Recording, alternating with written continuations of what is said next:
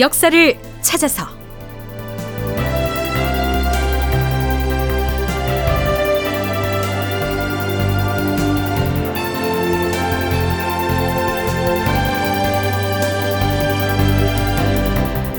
제 1255편 몸값을 바쳐야 포로를 풀어주겠다니 극본 이상락 연출 황영선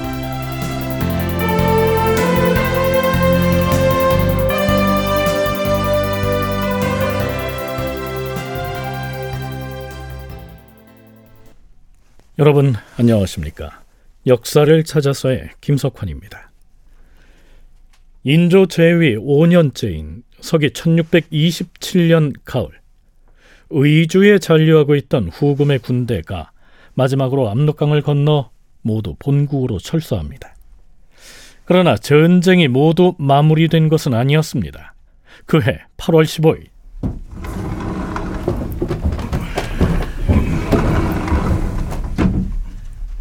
비변사에서 아래옵니다.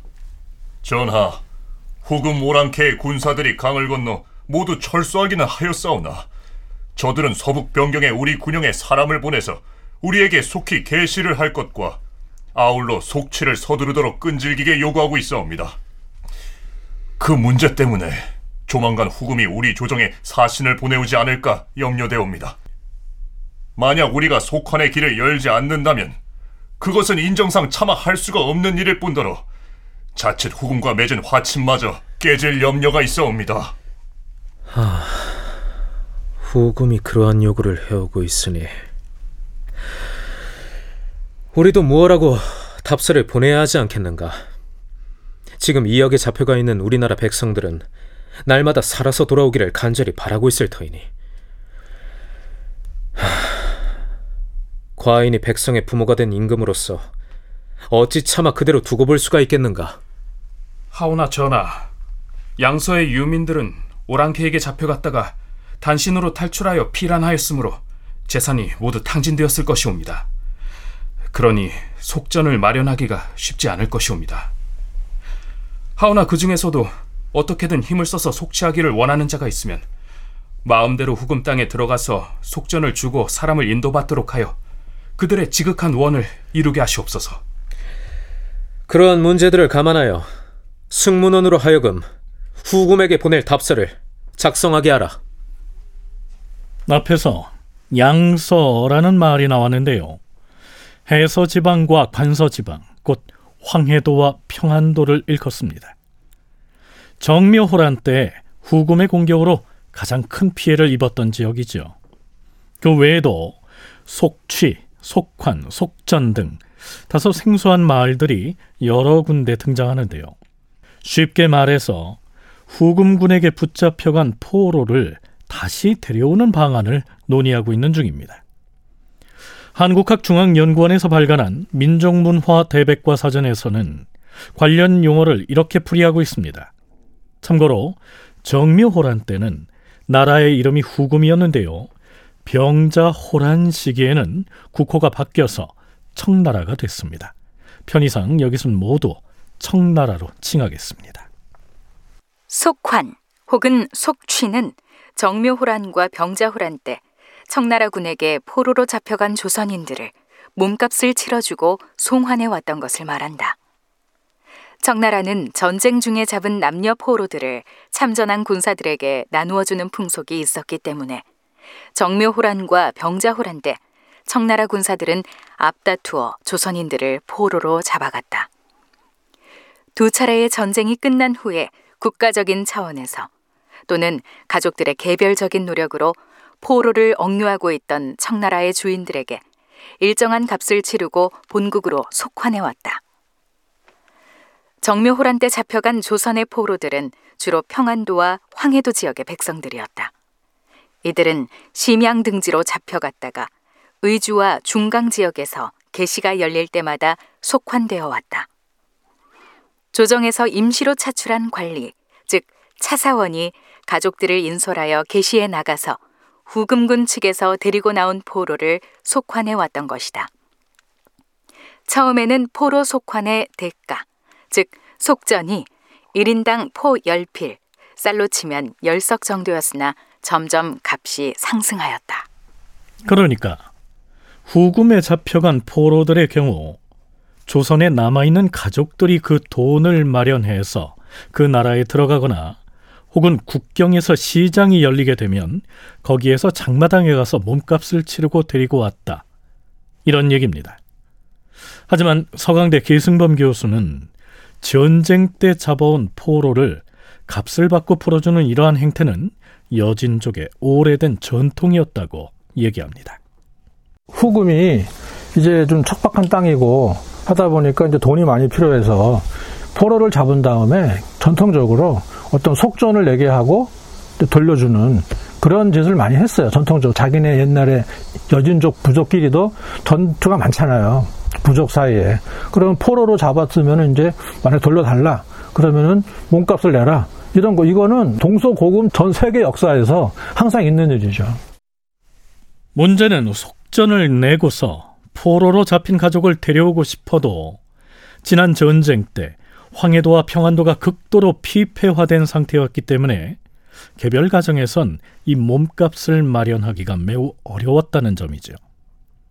어찌됐든 조선 조정에선 다음과 같은 내용으로 후금 측에 답서를 보냅니다. 그 중에 일부를 소개하면 이렇습니다.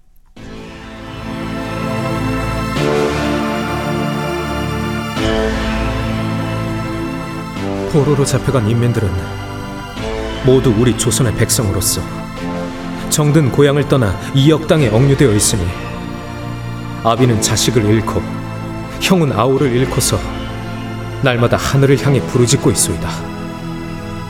그들은 모든 원망을 임금인 과인에게 돌리고 있으니 백성의 어버이가 된 사람으로서 차마 들을 수 없소.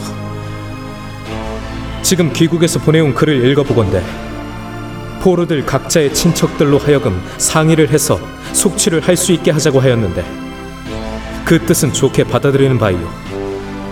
다만 평안도나 황해도 지역의 주민들은 지난 전쟁 때 혹독한 병화를 입어서 생업의 터전이 모두 탕진돼 버렸었으니 속취를 하고 싶어도 속전을 마련할 수가 없다는 사실이요.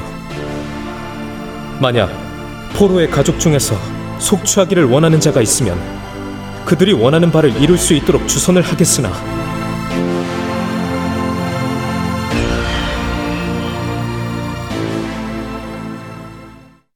그런데요. 후금 측에서 요구한 것은 비단 자신들이 억류하고 있는 조선의 포로를 몸값을 내고 데려가라 이것만이 아니었습니다.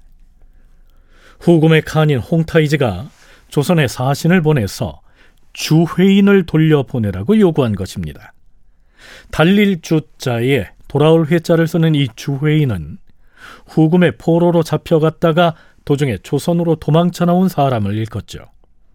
포로로 잡혀갔던 조선인이 자기 나라인 조선으로 도망쳐 왔는데 그들을 다시 후금으로 돌려보내라고 요구를 하다니요. 이건 말이 안 되는 억지처럼 들리죠. 동북아 역사재단 장정수 연구위원의 얘기 들어보시죠. 자기들은 뭐라고 얘기하냐면 우리도 목숨 걸고 획득한 전리품이라는 거예요. 근데 이거를 도망쳤다. 그 도망을 쳤다가 너희가 돌려보내줘야 된다. 나중에 다시 돈 들고 오면 내가 보내줄게. 이런 거예요. 이게, 이게 단순히 뭐 돈 욕심이 있고 이렇게, 이렇게만 보시면 안 돼요. 이게 만주 사회가 돌아가는 방식 중에 하나이기 때문에 그런 문제였던 것 같고, 당연히 쌍방이 주고받아야 할 사안이죠. 이 포로를. 이 주회인에 관한 내용은 실록보다는 연려실 기술에서 보다 상세한 내용이 올라 있습니다. 주상 전하, 오랑캐의 차사 박중남과 박경룡이 후금 오랑캐 관리 일곱 명을 데리고 와서 뵙기를 원하옵니다. 아니 그 자들이 후금 추장의 차사로서 왔다는 말인가? 그러하옵니다. 후금 오랑캐의 칸이 박중남과 박경룡을 차사로 보내왔사온데 포로의 속환 문제와 주회인의 송환에 대하여 적은 추장의 국서를 가지고 왔사옵니다. 두 사람을 들라하라. 예, 전하.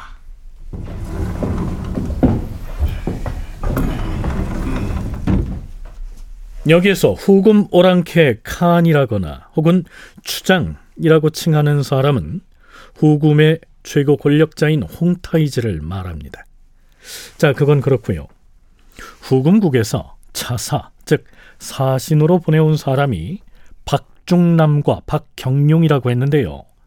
연려실기술에서는 박중남은 함경도 종성 지역의 군관으로서 정묘호란 시기에 오랑캐에 투항한 자이고 박경룡 역시 투항한 조선 사람이다. 그들은 후금의 수도인 심양에 들어가서 조선의 국서를 전달하기도 하고 또한 후금의 칸인 홍타이지의 국서를 가지고 압록강을 건너와 조선 조정에 전해주는 역할을 맡아 하기도 했다.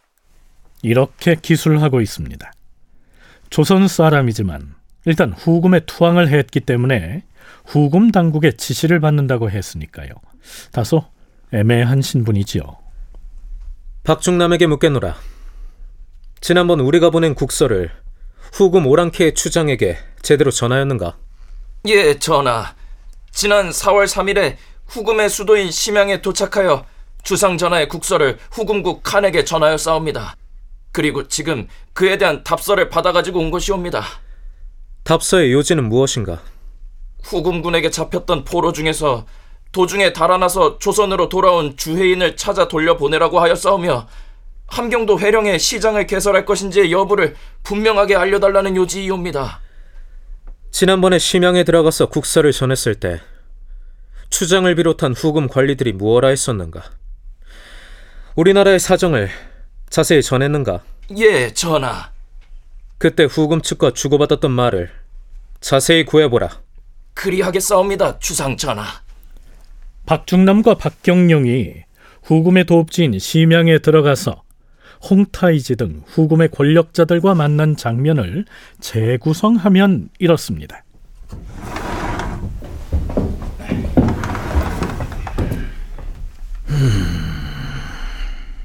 그대들이 우리에게 투항했던 조선의 군관들인가?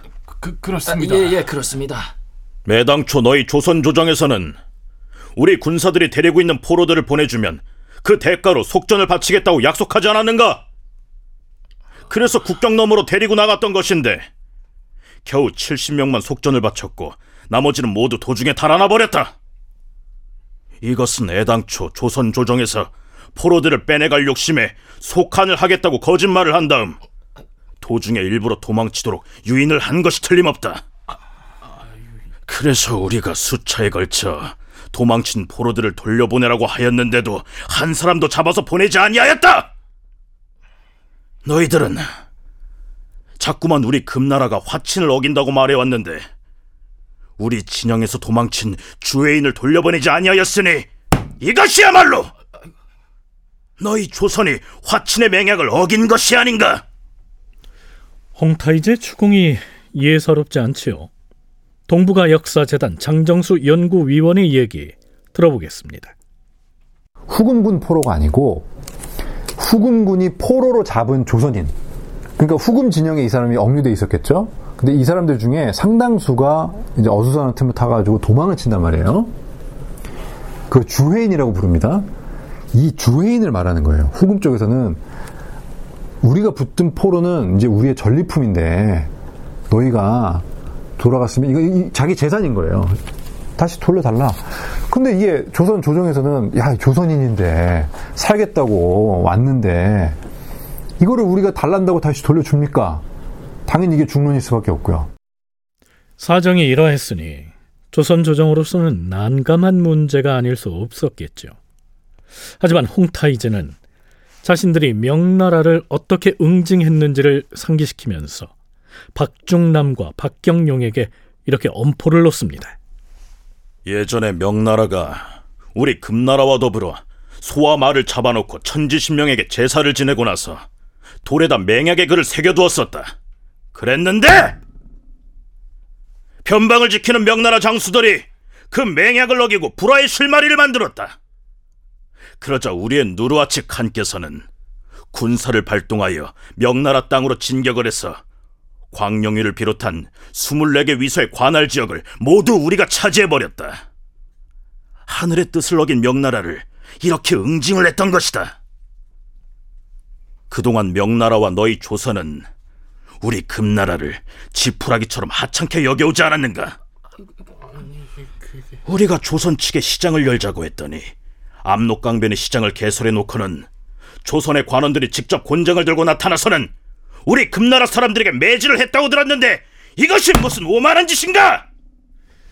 자, 이제 박중남과 박경영도 뭐라고 변명을 해야 하겠지요. 참고로 속바친다 라는 말이 나올 텐데요. 포로로 잡힌 가족을 데려오기 위해서 몸값을 바친다. 그런 뜻입니다. 지금 우리나라의 인민들이 얼마나 어렵고 가난에 허덕이고 있는지는 여기 계신 대인들이 군사를 이끌고 조선에 다녀왔으니 모르지 않을 것입니다. 대인들이 눈으로 보았듯이 우리나라 인민의 형편은 그 어려움을 말로 다 할 수가 없는 지경입니다.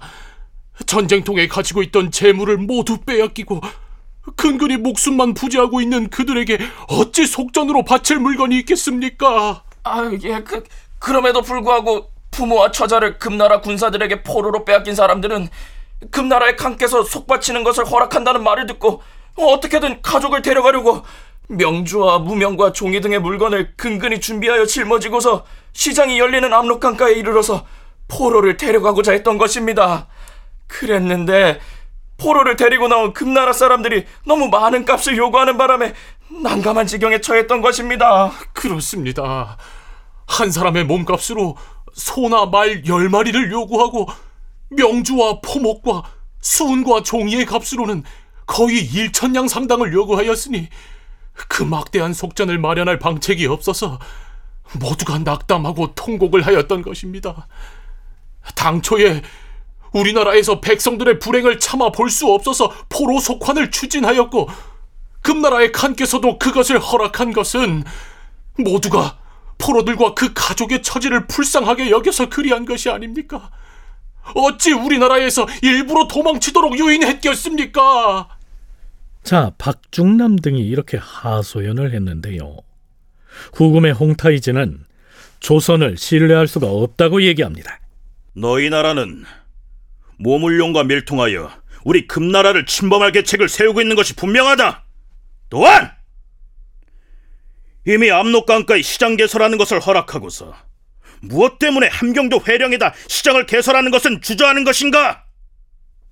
포로를 수환하는 문제가 국경지대에 시장을 여는 개시 문제와 맞물려서 이 상황이 더욱 복잡하게 꼬이고 있는 것이지요. 다큐멘터리 역사를 찾아서 다음 시간에 계속하겠습니다.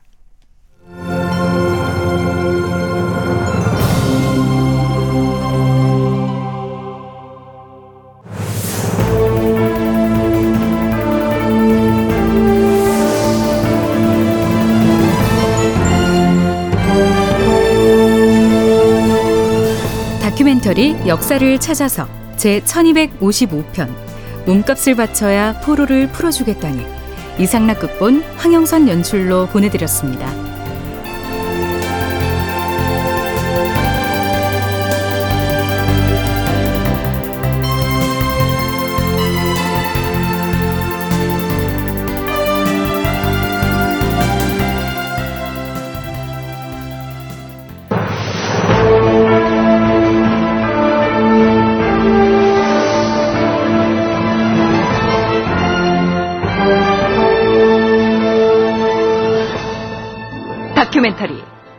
역사를 찾아서.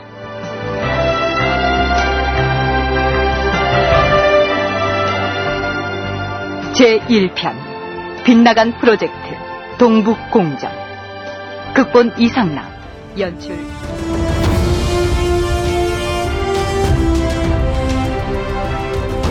역사를 부정하는 민족에게 발전은 없습니다.